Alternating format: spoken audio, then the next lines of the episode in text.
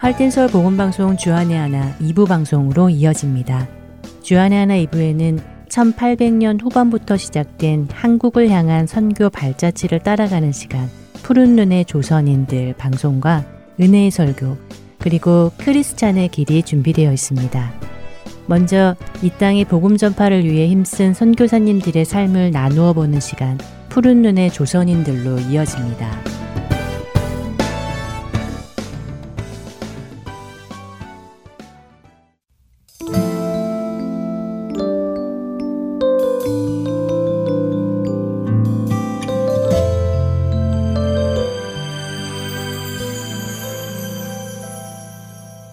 애청자 여러분 안녕하세요. 푸른 눈의 조선인들 진행의 이세진입니다.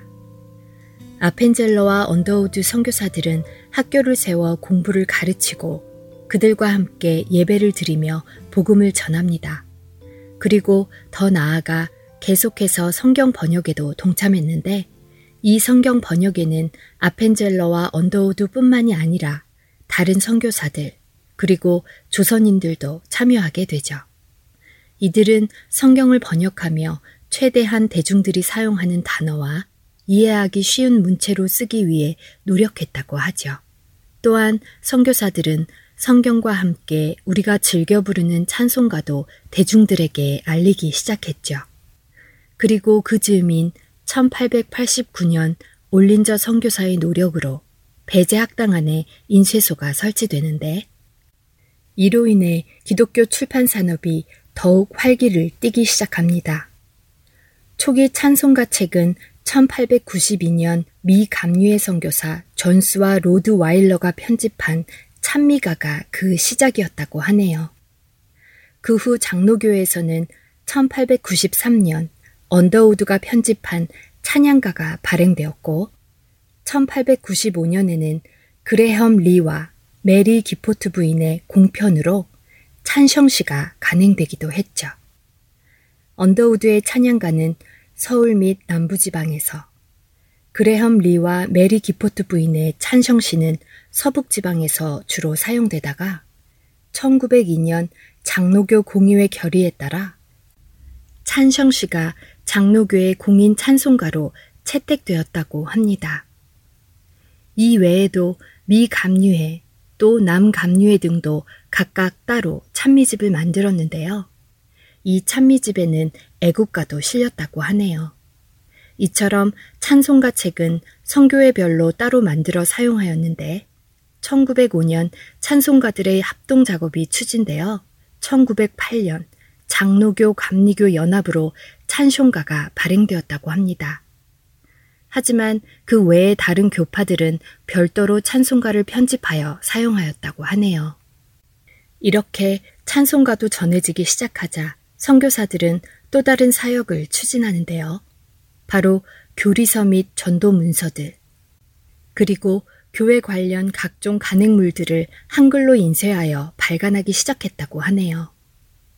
1897년에는 두 종류의 한글 신문이 나왔는데 아펜젤러 선교사가 발행한 조선 크리스도인 회보라는 신문과 언더우드 선교사가 발행한 그리스도 신문이 그것이었습니다. 이 신문들은 단순한 기독교 교리를 전파하는 것 뿐만 아니라 사회적 계몽에도 그 목적을 두고 있었죠. 때문에 이 신문은 서구의 문화와 문명을 소개하기도 했습니다. 또 1900년 12월에는 한국어로 된 기독교 잡지인 신학월보가 탄생하기도 했습니다. 이 잡지는 미 감류의 선교사 존스가 발행했다고 하죠. 이 잡지는 교회 소식뿐 아니라 기독교 교리까지 실어 초기 한국 교회의 신학 형성에 아주 중요한 역할을 했다고 합니다. 오늘 여러 선교사들의 이름이 등장했죠. 이 모든 선교사들을 다룰 수는 없고 오늘은 이 중 언더우드 선교사에 대해 잠시 나누려고 합니다.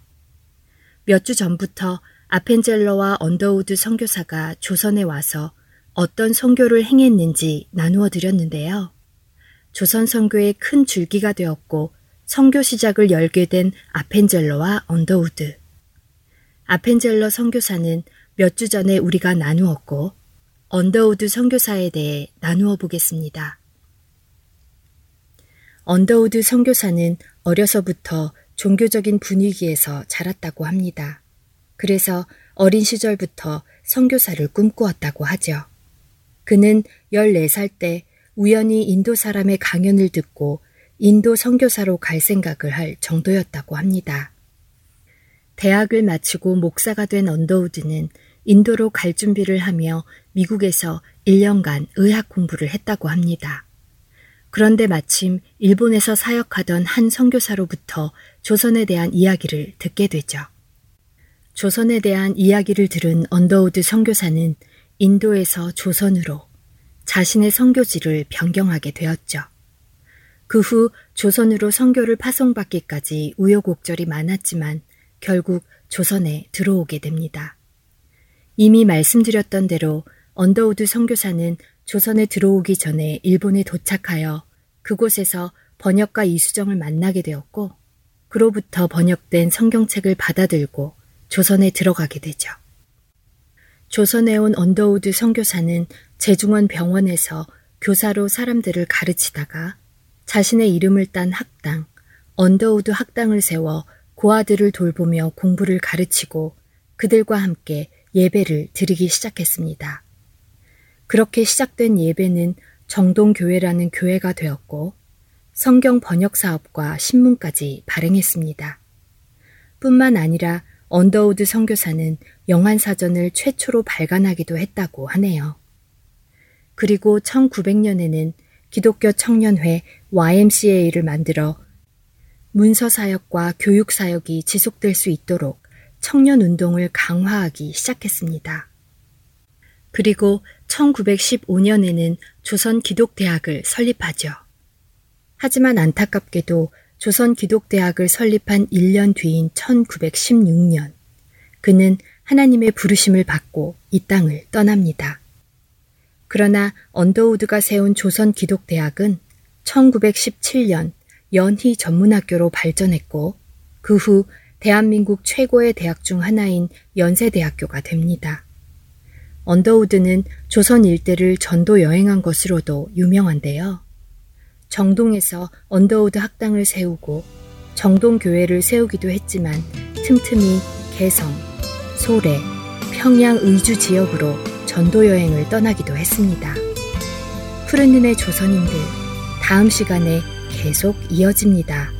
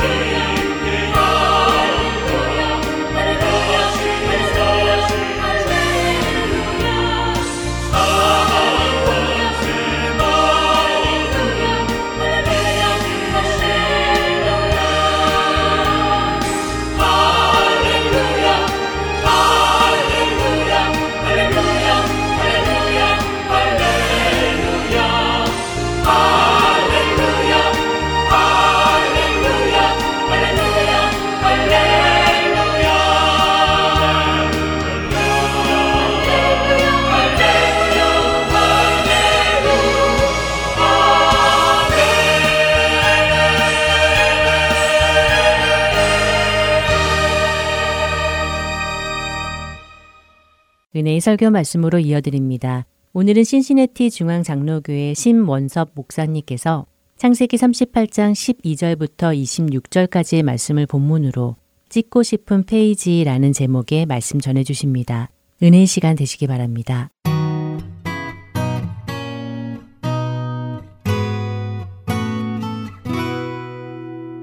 저는 가끔 과거로 돌아가고 싶다는 생각을 합니다. 과거로 돌아가고 싶다.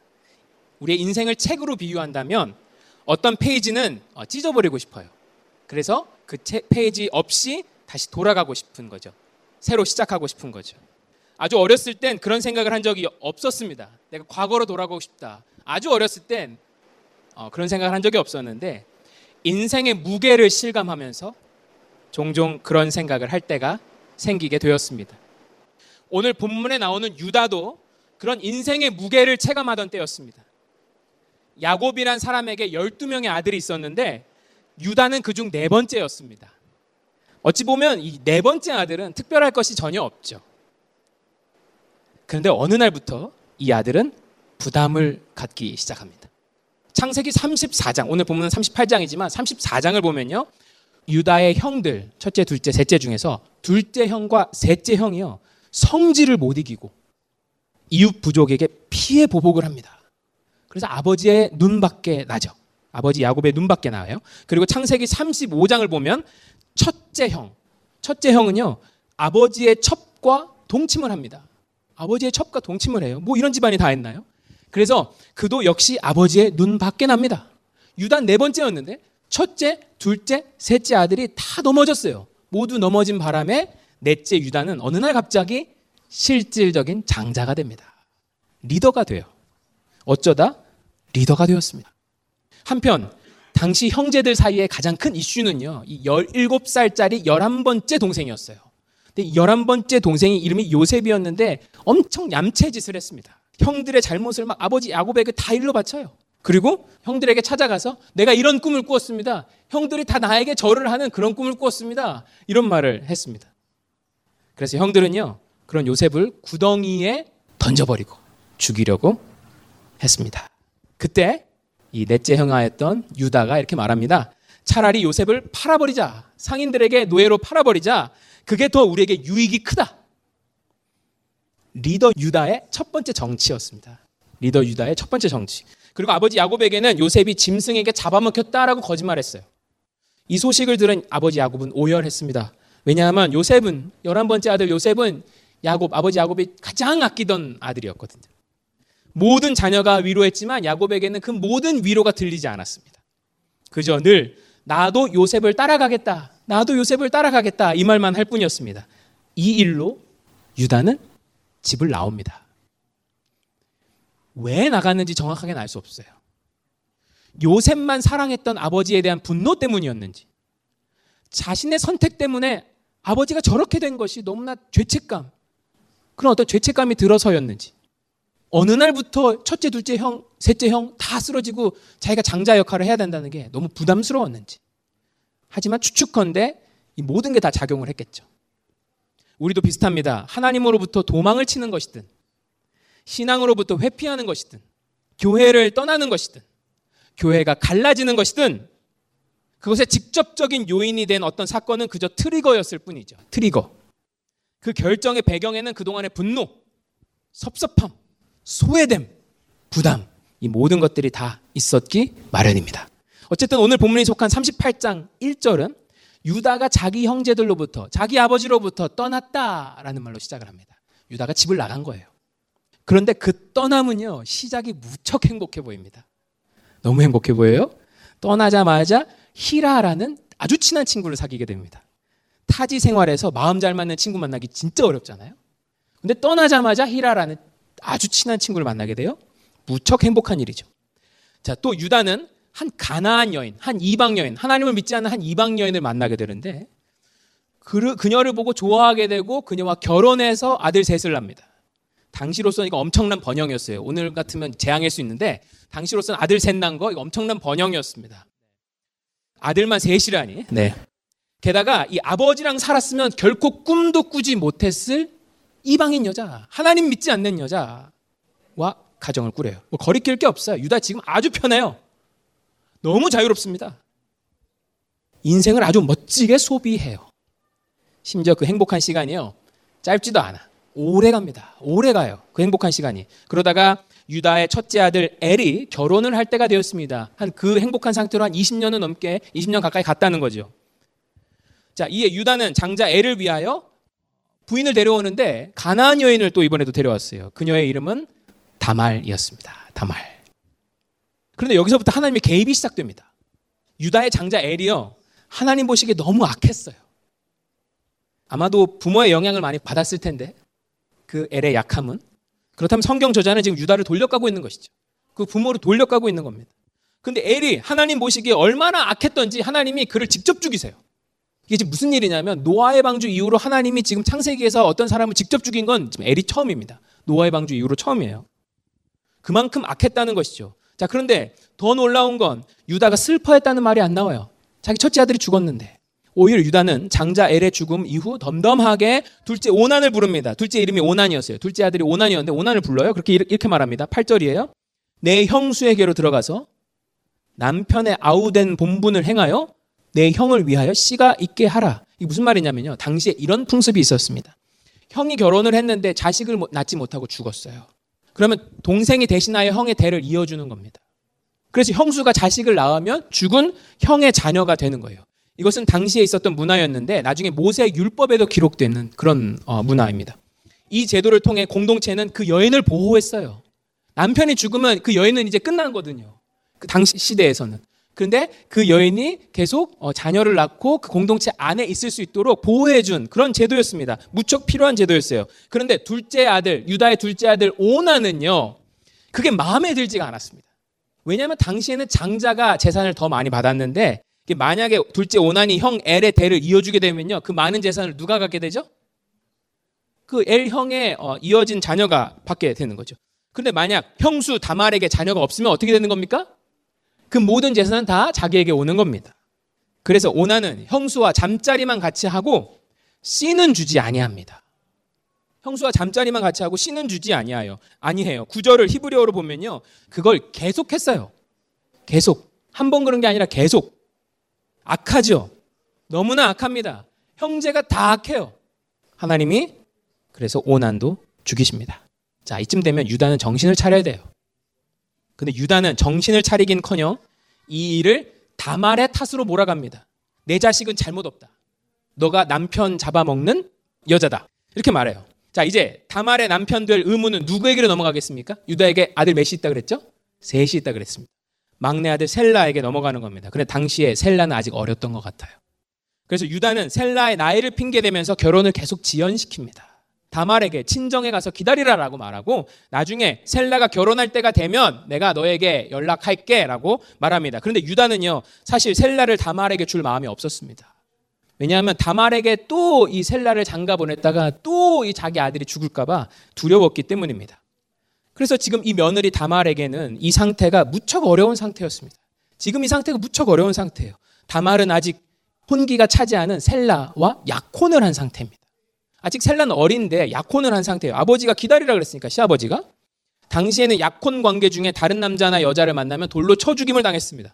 한마디로 지금 다말은요 이러지도 못하고 저러지도 못하는 상태가 된 것입니다. 셀라가 다 클 때까지 무작정 기다려야만 하는 상태고 다 크더라도 이 시아버지가 셋째 아들 셀라를 자신에게 줄까 확신할 수 없는 상태란 말이죠. 그리고 시간이 많이 흘렀습니다. 그렇게 시간이 많이 흘렀어요. 오늘 보면 한글 성경으로 보면 12절이 얼마 후에라는 말로 시작하는데 이게 원문, 히브리 원문에 가까운 번역을 보면 오랜 시간이 지난 후에 이 일이 있었어요. 영어 성경들도 이렇게 번역을 하고 있습니다. 오랜 시간이 지난 후에 그 사이에 셀라가요 장성했어요. 자, 이제 셀라가 다 컸습니다. 그런데 아니나 다를까 유다는 셀라를 다말에게 줄 마음이 전혀 없었습니다. 그 사이에 이제 그, 그 유다의 부인도 죽었어요. 이름 없는 유다의 부인, 그냥 수아의 아, 아, 딸이라고 나오는데 그 여인도 죽었어요.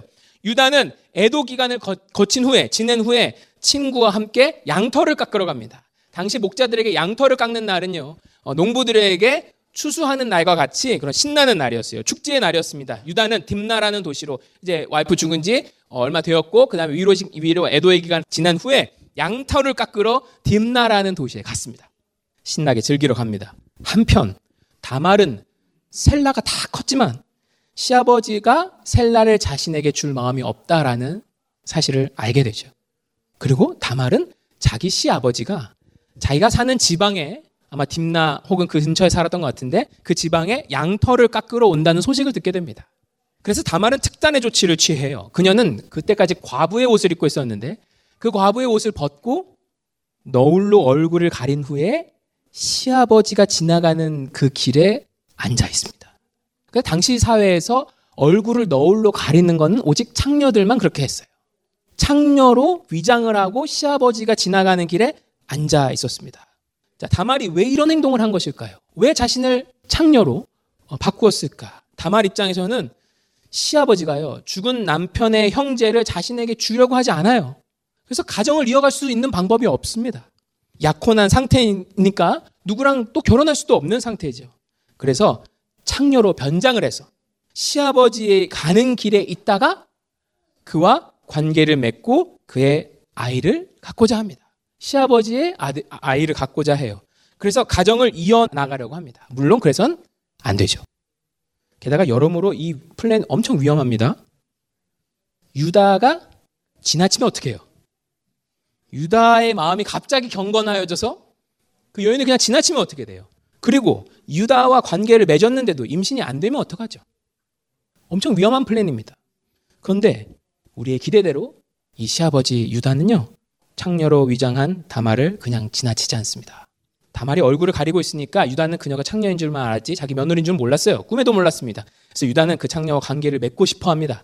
그러자 다말이 말합니다. 당신은 나에게 무엇을 줄 것입니까? 당신은 나에게 무엇을 줄 것입니까? 당시 유다는 다말에게 줄 것이 없었던 것 같아요. 빈털털이었어요. 아직까지는 양털 깎으러 가는 중이었으니까. 그러면 이제 빈손이면 그냥 지나가야지. 그래서 근데 뭐라고 말하냐면 나중에 염소 새끼 줄게 그렇게 얘기합니다. 그러자 다말이 말합니다. 그럼 지금 일단 당신의 도장, 끈, 지팡이를 주십시오. 그러면 그것을 내가 갖고 있다가 나중에 염소 새끼 보내주면 내가 이거 세 개 다시 보내줄게. 이렇게 얘기합니다. 이 도장, 끈, 지팡이는요, 오늘날로 말하면 아이디 카드 같은 겁니다. 너네 아이디 카드 나한테, 어, 너가 나한테 맡겨놓으면 내가 나중에 염소 새끼 받으면 돌려줄게. 유다는요, 아주 기뻐합니다. 흔쾌히 그 담보물을 줘요. 그 물건을 담보물로 줍니다. 그리고 다말과 관계를 맺죠. 그리고 이 일로 말미암아 다말이 임신을 합니다. 어마어마하죠. 유다의 증조 할머니가 누구였냐면 사라인데요. 이 사라는 임신이 안 돼서 정말 고생했거든요. 유다의 할머니 누구냐면 리브가인데요. 이 리브가도 임신이 안 돼서 엄청 고생했거든요. 다말은 유다와의 한 번의 관계만에 임신을 하게 됩니다. 한편 유다는 이제 그러고 집에 왔죠. 다 깎고 집에 왔어요. 자, 유다는 절친한 친구에게 아까 만났던 절친한 친구 있잖아요. 그 친구에게 염소 새끼를 보내면서 그 여인의 손에서 자기의 손, 자기의 물건들을 찾아다 달라고 말합니다. 근데 그 친구는 당연히 다말을 찾지 못했죠. 왜냐하면 그곳 사람들에게 듣기로 이곳엔 창녀가 없는 곳이다. 이렇게 말합니다. 찾을 수가 없었습니다. 다말은 이미 과부 옷을 입고 자기 집으로 돌아갔으니까요. 유다는 그 이야기를 듣고 친구에게 말합니다. 됐다. 그냥 그 도장, 끈, 지팡이 그 여인 가지라 해. 야, 그거 그뭐 다시 만들면 되지. 그거보다 새끼 염소가 더 값어치 있는 건데 그 여자만 손해다. 우리가 여기저기 그 창녀 어디냐고 알아보러 다니면 되려 부끄러움만 당할 것 같으니까 그냥 가지라 그래. 내버려 둬라. 이렇게 얘기합니다. 그런데 한 세 달 후쯤 유다에게 이상한 소식이 들려옵니다. 며느리 다말이 임신했다는 거예요. 약혼한 여자가 집에 있어야 하는 여자가 그러자 여지껏 시아버지 역할은 전혀 하지 않았던 이 유다가 가쁜 시아버지 코스프레를 하기 시작합니다. 다말을 끌어내어 불사르라. 그래서 다말이 끌려가요. 죽기 직전의 상황입니다. 그때 다말은 사람을 보내서 아버지에게 말합니다. 이 물건의 주인으로 말미암아 임신하였나이다.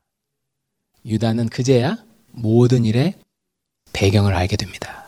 유다는 그것들을 알아보죠. 그리고 다말을 죽이지 못하게 합니다. 그리고 이런 말을 하죠. 창세기 38장 26절입니다. 그녀는 나보다 옳도다. 그녀가 옳다. 내가 그를 내 아들 셀라에게 주지 아니하였음이로다. 유다는 이제야 자신의 잘못을 인정합니다. 그녀가 나보다 옳아. 나는 틀렸다.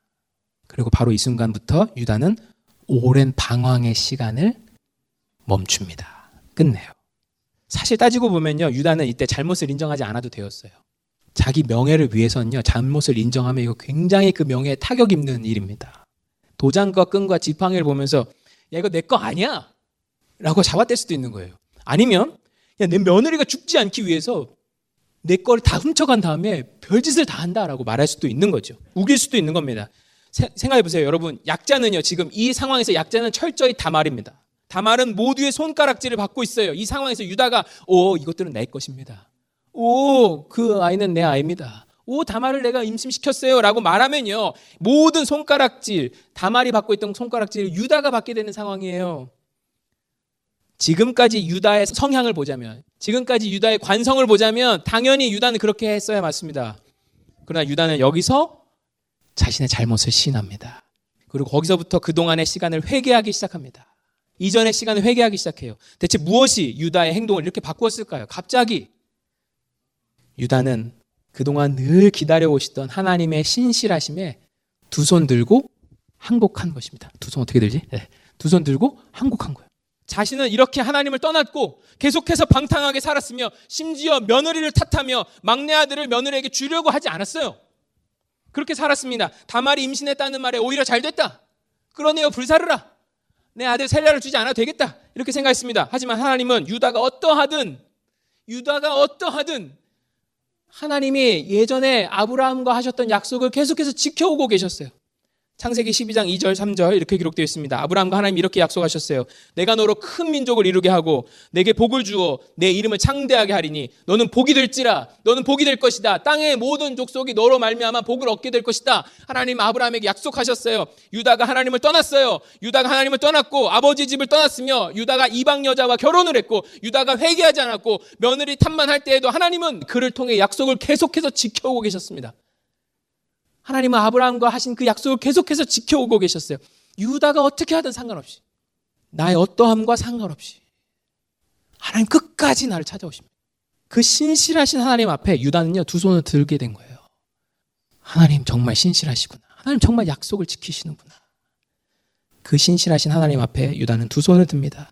나의 어떠함과 상관없이 그 약속을 끝까지 지키시는 하나님 앞에 유다는 두 손 들고 회개합니다. 그녀가 나보다 옳습니다. 내가 잘못했습니다. 실제로 창세기 38장의 이 유다의 회개 사건 이후로요. 방탕했던 유다는 조금씩 변해갑니다. 그리고 시간이 지나서 42장을 보면 유다가 어디서 발견되냐면 아버지 야곱의 집에서 발견이 돼요. 집에 돌아왔다는 거죠. 그 다음에 유다가 본격적으로 나오는 장면 창세기 44장입니다. 44장 어떤 장면이냐면요. 요셉이 이집트 총리가 되어 있는 상황이에요. 근데 지금 다른 데 다 그 가뭄이 들었어요. 이집트도 마, 마찬가지지만 애굽도 마찬가지지만 총리가 잘해서 곡식을 많이 쌓아뒀죠. 그래서 이 야곱 아들들을 시켜가지고 곡식을 얻어오라고 했어요. 근데 얻으러 갔는데 요셉이 형들을 보는 거 알았죠. 형들을 보고 알았죠. 근데 베냐민이 없는 거예요. 그래서 이렇게 말합니다. 막내 동생도 데려오면 내가 그때 곡식을 주겠다 이렇게 말해요. 그래서 이제 44장을 보면 모두가 다 같이 베냐민까지 다 같이 모든 형제들이 다 이집트로 지금 온 상황이에요. 그래서 요셉은요, 모든 형제들에게 곡식을 나눠주고 그 형제들을 보냅니다. 단, 막내 동생, 요셉이 11번째였는데 12번째가 베냐민이었거든요. 베냐민의 가방 안에는 아주 기, 귀한 은잔을 하나 넣어놔요. 그리고 그들이 갈 때 따라가서 군사들이 시켜서 따라간 다음에 야, 우리 되게 귀한 물건이 없어졌는데 너희 중에 가방에 있는 것 같다. 그리고 그것이 가방에 있는 자는 여기 남아서 종살이를 해야 될 거다라고 말합니다. 아마도 요셉은 그렇게 해서 베냐민만 남겨놓고 베냐민하고만 이집트에서 살고 싶었던 것 같아요. 왜냐하면 아직까지 형들을 다 용서하지 못했던 것 같습니다. 그러자 그때 베냐민의 가방에서 은잔이 발견됐는데 유다가 네 번째 형 유다가 이렇게 말합니다. 차라리 제가 그 아이를 대신해서 여기 남겠습니다. 내가 베냐민을 대신해서 여기 애굽에 남겠습니다. 그리고 내가 종이 되겠습니다. 이렇게 말합니다. 베냐민이 집에 돌아가지 못하면 저희 아버지는 평생 괴로워하실 것입니다. 유다는요, 예전에 봤어요. 아버지의 모습을 봤어요. 요셉을 잃었던 아버지의 야곱의 모습을 기억하고 있었습니다. 그래서 사랑하는, 아버지 야곱의 사랑하는 막내 아들 베냐민까지 여기 잡혀서 종이 돼버리게 되면 아버지는 괴로워하며 죽게 될 것을 알았습니다. 때문에 자신이 베냐민을 대신해서 종으로 남겠다라고 말합니다. 창세기 38장의 유다의 회개 이후로 지금 유다는 너무나 많이 변해 있습니다. 그는 먼 훗날 이 유다의 자손 가운데 예수 그리스도께서 태어나시는데 이 예수 그리스도를 유다가 닮아 있어요. 창세기 44장의 모습은 유다가 예수 그리스도를 닮았습니다. 내가 대신 종이 되겠다. 하나님이시지만 우리 예수 그리스도는 하나님이시지만 종의 모습으로 이 땅에 오셨습니다. 그리고 우리가 했어야 할 모든 순종을 우리를 대신하여 이루셨죠. 그 예수 그리스도. 지금 이 유다의 모습에 예수 그리스도의 향기가 납니다. 아버지와 형제를 떠나서 가나안 사람들과 흥청망청 어울리던 그 유다의 모습은 온데간데 없고 이제 예수 그리스도의 향기가 나요. 이것을 본 요셉은 형의 이 말을 들은 요셉은 감정을 억제하지 못하고 울음을 터트립니다. 그리고 자기가 형들의 동생 요셉임을 그때야 밝히죠. 그리고 아버지를 포함하여 모든 형제들이 이집트에 올 수 있도록 돕습니다. 그래서 가뭄을 피해갈 수 있도록 도와요. 만약에 유다가 이렇게 하지 않았다면 요셉은 정말로 베냐민만 데리고 살았을 수도 있죠. 그러면 나머지 형들은 그렇게 그냥 가나안 땅에서 살다 죽게 되는 겁니다. 그러나 여러분, 그러나 저는 여기서 한 가지를 분명히 짚고 넘어가고 싶습니다. 저는 여러분에게 오늘 유다의 회개가 얼마나 대단했냐를 말하려는 게 아닙니다. 유다처럼 회개하자 이걸 말하는 게 아니에요. 유다는 분명 죄인입니다. 하지만 하나님은 하나님의 신실하신 약속 때문에 약속을 하시고 지키시는 하나님의 그 신실하심 때문에 끝까지 유다의 어떠한 상태와도 상관없이 유다를 찾아오셨어요. 유다의 마음 문을 끝까지 두드리셨습니다. 그리고 유다가 자발적으로 서렌더 할 때까지 기다리셨어요. 저는 그 위대하신 하나님의 인내, 하나님의 자비하심을 찬양하고 싶습니다. 그리고 그분은 지금도 그 인내하심으로 우리를 기다리고 계세요. 늘 하나님이 안 계신 것처럼 행동하는 우리를요, 하나님이 기다리고 계십니다. 또한 말할 수 없이 위대한 사실이 하나 더 있죠. 하나님은 유다가 회개하였을 때 그를 그가 회개한 자리 그 위에 세워 주셨어요. 무슨 말이냐면 사실 창세기 38장은요. 유다에게 혹은 이스라엘 민족 전체에게 굉장히 수치스러운 역사입니다. 숨기고 싶은 역사예요. 왜냐하면 아까도 잠깐 말씀드렸지만 먼 훗날 이 유다의 자손 중에 예수님 태어나시거든요. 그러니까 우리 예수님은 이 땅에 오실 때 콩가루 같은 집안, 그 시작부터 콩가루 같은 집안에 어, 사용하셨어요. 그러니까 창세기 38장은 사실 하나님 입장에서나 우리 입장에서나 찢고 싶은 페이지입니다. 찢어버리고 싶은 페이지예요. 이건 없었던 일로 하는 게 더 이로운 페이지예요. 실제로도 그렇습니다. 너무나 재밌는 사실은 창세기는 이 38장이 없어도요. 너무나 자연스럽게 연결이 된다는 겁니다. 창세기 37장을 보시면 마지막은요. 이렇게 끝납니다. 형들이 요셉을 상인들에게 팔았어요. 그리고 상인들은 그를 이집트에서 바로의 신하 친위대장, the captain of the guard, 그 친위대장에게 친위대장 보디발에게 팝니다. 자, 이렇게 요셉이 팔려간 것으로 37장이 끝나요.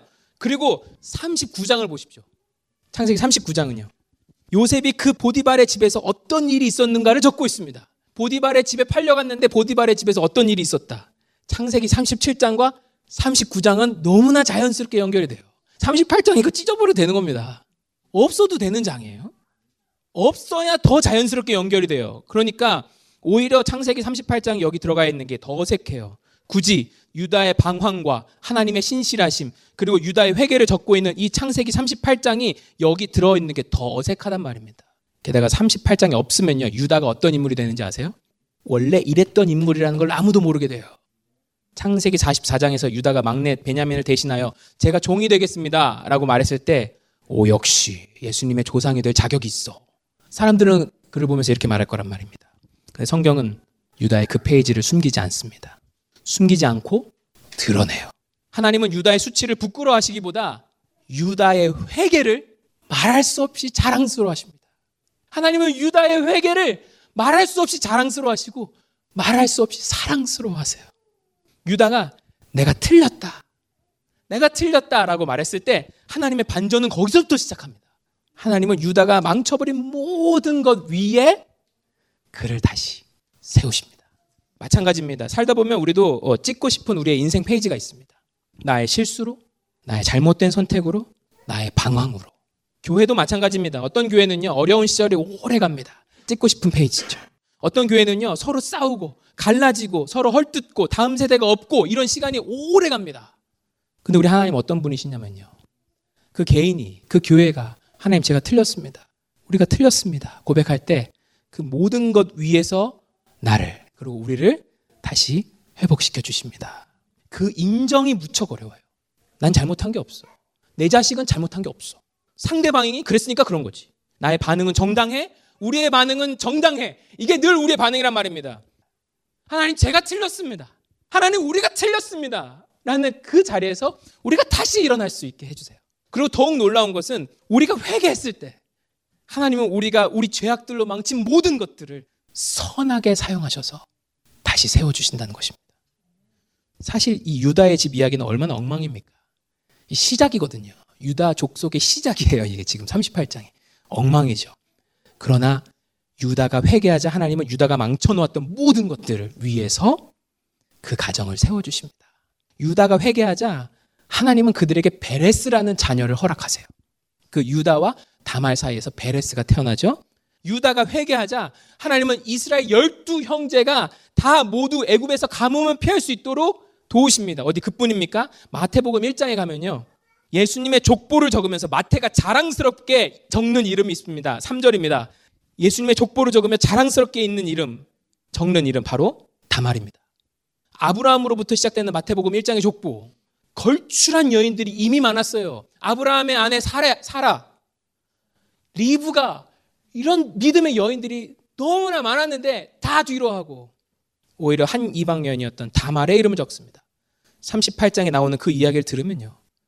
다말이 누군지를 찾기 위해서 38장을 보면요. 우리 이렇게 생각할 겁니다. 성경 마태복음 1장 읽는 사람들은 다 이렇게 생각할 거죠. 야, 이거 완전 콩가루 집안인데? 하는 그 이름을 적어 놔요. 성경은 그렇게 회개한 자의 이야기를 예수님의 족보에 적어 놓습니다. 다말과 유다 사에서 난 이 베레스의 이야기는 회개한 자들의 이야기입니다. 그리고 하나님은 그 회개한 자들을 사용하셔서 다윗을 준비시키시고 유다의 자손 가운데 다윗이 나오거든요.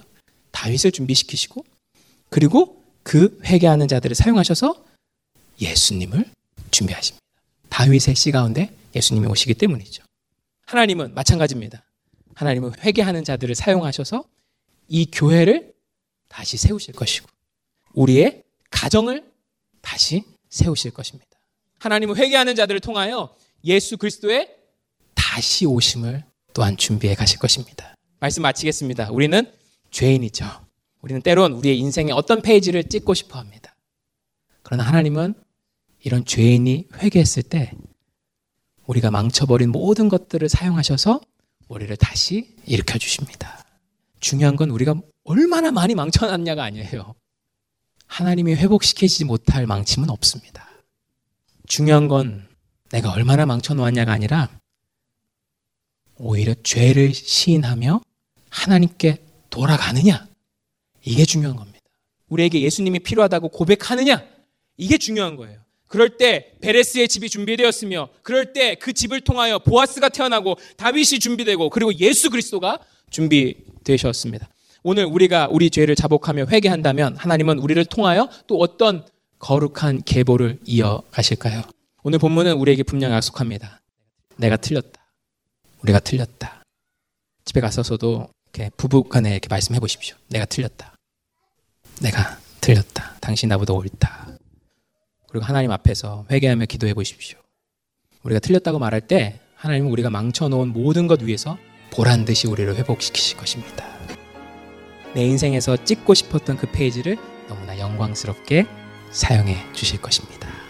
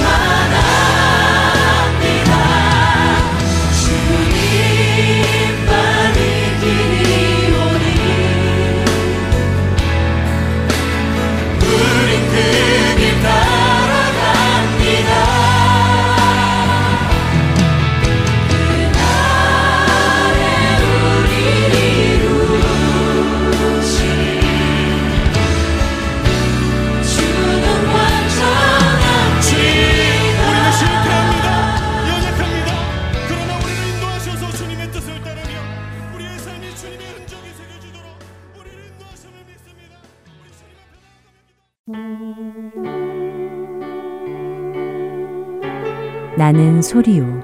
빈들에서 외치는 소리요. 주의 길을 곧게 하라고 광야에서 외치는 자의 소리. 할텐서울 복음선교회에서는 복음 사역에 함께 동참하실 분을 찾습니다. 봉사로, 기도로, 후원으로 예수님을 전하고 생명을 구하는 일에 동참하실 분들은 전화번호 602-866-8999로 연락 주시기 바랍니다.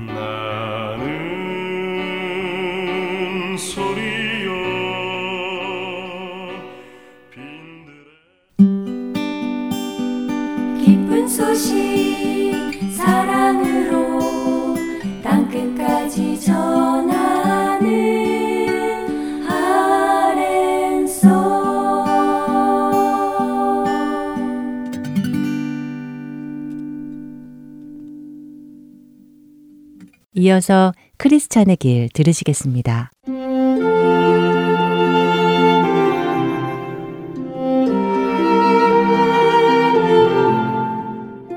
애청자 여러분 안녕하세요. 좌 번연의 철로역정이라는 책을 토대로 그리스도인의 삶을 나누어 보는 프로그램 크리스천의 길 진행의 민경은입니다. 사자가 있는 길을 지나 아름다운 집에 들어가게 된 크리스티아나 일행. 이들은 아름다운 집에서 부활이 무엇인지, 구원이 무엇인지, 하나님은 누구시며 자신은 누구인지 대화를 나누며 뜻깊은 시간을 보냅니다. 그런데 그 아름다운 집에서 큰아들 마태가 갑자기 알아눕게 됩니다. 배가 아프다며 배를 움켜쥐고 온 방을 대굴대굴 구르며 고통을 호소했지요. 아름다운 집에서 멀지 않은 곳에 사는 의사 노련 씨가 급히 소식을 듣고 찾아옵니다. 노련 씨는 마태를 진찰하고는 배탈이 났다고 하지요. 크리스티아나는 의아해 합니다. 지금껏 같이 음식을 먹었고 분명 건강에 좋은 음식만 먹었는데 왜 배탈이 났는지 모르겠다고 합니다. 노련 씨는 무언가 소화할 수 없는 음식을 몰래 먹었을 것이라며 지금 바로 위장을 씻어내지 않으면 죽고 말 것이라고 말하지요. 의사 노련 씨의 말에 또 다른 아들 사무엘이 그제서야 생각이 난 듯 이곳에 오기 전 길에서 악인의 성 쪽에 있는 과일 열매를 본 적이 있는데 악인의 성 쪽에 있는 나무의 가지가 자신들의 길 쪽으로 넘어와 있었고 거기에 열매가 달려 있어서 그 열매를 따먹었다고 이야기하죠. 노련 씨는 고개를 끄덕거리며 그 과일은 세상에서 가장 해로운 바알세불 과수원의 열매라고 말해줍니다. 무엇을 먹고 배탈이 난 것인지 알게 된 노련 씨는 약을 처방해주며 구토와 설사를 하면 괜찮아질 것이라고 합니다. 노련 씨는 염소의 피와 암송아지의 재, 그리고 우술초 즙을 약간 섞어 약을 만들어줍니다. 하지만 그것을 먹은 마태는 약간은 괜찮은 것 같았지만 온전히 낫지는 않았지요. 그래서 노련 씨는 다시 약을 만들어주는데 이번에는 그리스도의 피와 살로 만들어줍니다. 하지만 마태는 배가 아픈데도 불구하고 노련 씨가 만들어준 약을 먹지 않으려고 했습니다. 약을 보기만 해도 배가 뒤틀린다며 거부했죠. 크리스티아나는 약의 맛이 강해서 거부하는 것인가 하며 혀끝으로 약을 살짝 맛을 봅니다. 그리고는 마태에게 이 약은 꿀보다 더 달다며 너가 우리를 사랑한다면 먹어달라고 요청하지요. 엄마의 요청에 마태는 기도를 짧게 하고는 약을 먹습니다. 약의 효과는 바로 나타났고 마태는 곧 구토와 설사를 하며 장을 비운 후 편안해졌습니다. 크리스티아나는 노련 씨에게 감사를 했고 노련 씨는 자신에게 감사해 하지 말고 의사를 양성하는 학교의 학장님께 감사하라는 말만 짧게 합니다. 잠을 푹 자고 회복한 마태는 자신이 경험한 일에 대해 궁금증이 생겨 분별 씨를 찾아갑니다. 마태는 왜 아픈데도 약을 먹고 싶어 하지 않았는지 또한 약이 몸에 좋은 것인데 왜 구토와 설사를 일으키는지 물어보지요. 분별 씨는 약이 먹고 싶지 않은 것은 우리 육신의 정욕이 하나님의 말씀을 거부하기 때문이며 하나님의 말씀이 우리 안에 들어갈 때 인간의 악한 마음과 생각을 다 씻어 내보낸다는 사실을 보여주는 것이라고 설명해 줍니다. 하나님과 반대로 가는 세상의 것들을 먹게 되면 우리의 영혼에 이런 반응이 일어나는 것은 어쩌면 너무 당연하지요. 우리 안에 있는 세상의 것들도 하나님의 말씀으로 모두 씻겨 내려가기를 소망해 봅니다. 크리스티아나의 일행은 다시 길을 떠납니다. 이번에는 집을 떠나기 전에 다시 담대 씨가 와주어서 함께 길을 가며 끝까지 보호해 달라고 요청했지요. 요청에 따라 담대 씨는 다시 아름다운 집에 왔고 크리스티아나 일행과 함께 길을 나서기 시작합니다. 예전에 크리스찬이 아름다운 집을 떠날 때처럼 경건, 신중, 분별, 자애, 자매들이 이들을 배웅해 줍니다. 이들은 함께 겸손의 골짜기를 내려갑니다. 내려가는 길이 가파라 보이고 미끄러질 것 같았지요. 예전에 크리스천이 아볼론과 싸움을 벌인 곳이기도 했습니다. 담대 씨는 크리스천이 아볼론과 싸우게 된 이유는 그가 산을 내려오면서 미끄러졌기 때문이라고 말해주지요. 겸손의 골짜기를 내려오며 미끄러지지 않는 사람은 안전하다고 덧붙입니다. 무슨 말일까요? 사실 겸손의 골짜기는 교만한 마음이 낮아지는 골짜기였습니다. 당시 크리스천의 마음 안에는 교만함이 있었고 그 교만한 마음 때문에 겸손의 골짜기에서 미끄러져 내려갔지요. 하지만 교만하지 않고 스스로 겸손의 골짜기를 내려가는 자들은 아볼로온과 싸울 일이 없다는 것입니다. 그렇다면 우리 역시 교만한 자리로 오르려고 하지 말고 늘 겸손한 자리로 내려가도록 한다면 이런 전쟁과 시험을 피할 수 있을 것입니다. 담대 씨의 인도함으로 안전히 겸손의 골짜기를 지나간 크리스티아나 일행. 이제는 눈물의 골짜기를 만나게 됩니다. 눈물의 골짜기는 자칫 이름에서 주는 뉘앙스 때문에 눈물을 흘리며 가는 아주 힘든 골짜기인 것처럼 느껴지지만 사실은 심령이 가난하여 애통하는 자에게 부어지는 하나님의 은혜가 있는 골짜기로 오히려 하나님과 더욱 가까워지는 좋은 골짜기입니다. 그러나 그 골짜기를 지나면 또 다른 골짜기가 나오는데 그것은 음침한 골짜기였지요. 입구부터 음산하고 어두운 기운을 뿜고 있었지만 안내자와 담대 씨의 격려와 안내로 조심스레 건너기 시작합니다. 뱀 소리 같은 소리도 들리고 곳곳에 웅덩이도 있고 음침하고 어두웠지요. 심지어 막내 야구보는 두려움에 몸이 아파오며 비틀대기도 했습니다. 그때 크리스티아나는 노련 씨에게서 받은 약을 야고보에게 주었고 야고보는 곧 회복되었지요. 괴물도 만나 그들은 순간적으로 공포에 빠지기도 하고 큰 불을 내뿜는 웅덩이도 지나가게 됩니다. 지독하게 역겨운 악취가 풍겨 괴롭기도 하는 하나하나 다 열거하자며 끝이 없는 괴로움과 두려움과 고통의 시간을 지나가지요. 하지만 중요한 진리가 있습니다. 그것은 모든 골짜기에는 끝이 있다는 것입니다. 끝나지 않을 것만 같았던 그 음침한 골짜기도 어느새 끝에 다다랐고 마지막으로 만난 거인을 물리치며 크리스티아나 일행은 그곳을 빠져나오게 되지요.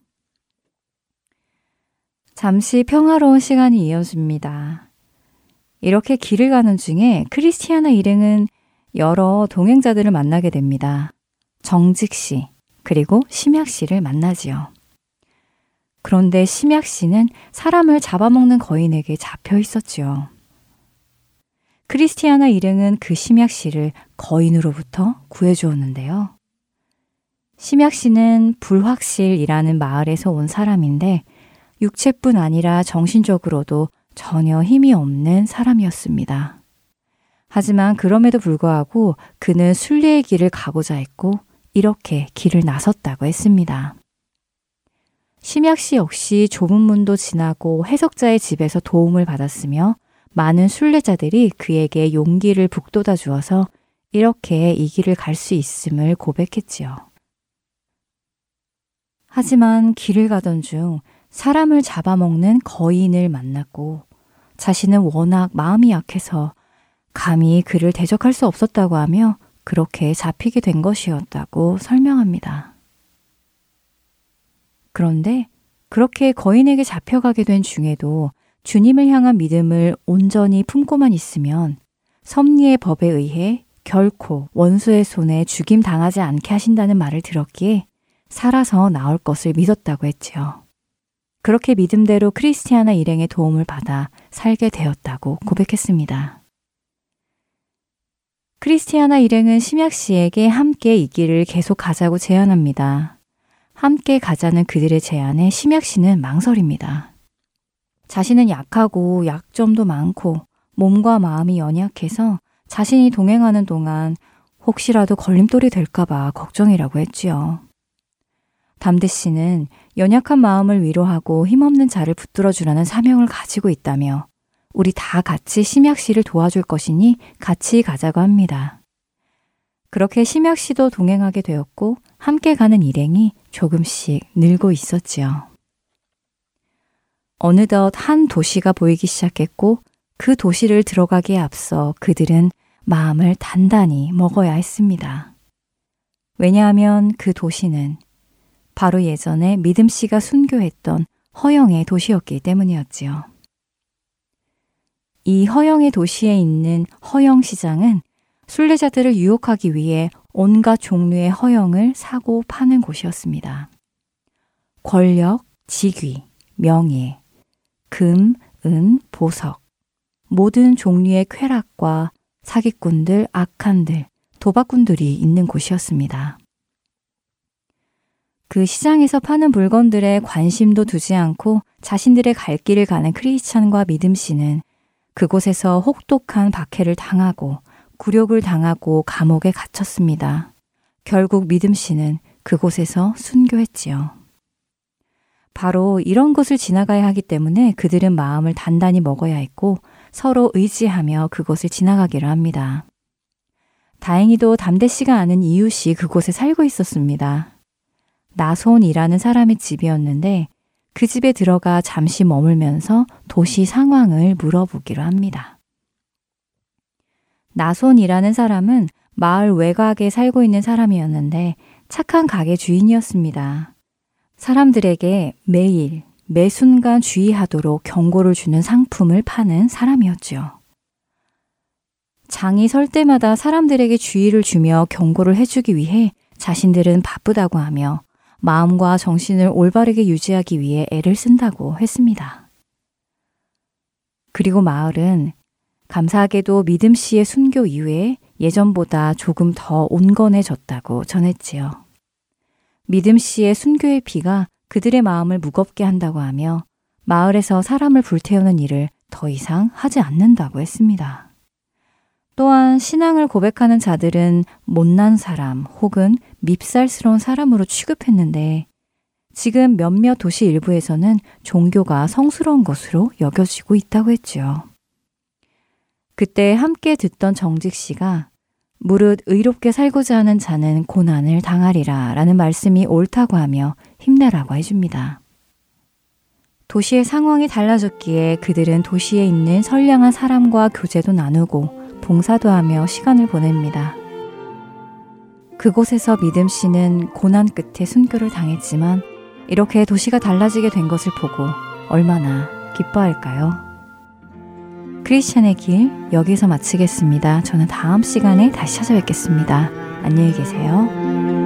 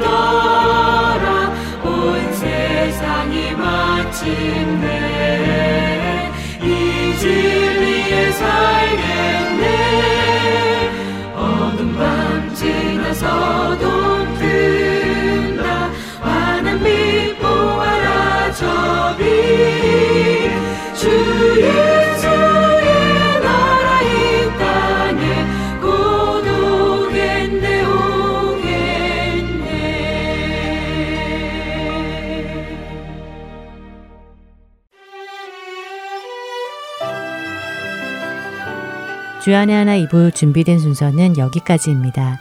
계속해서 주안의 하나 3부로 이어집니다.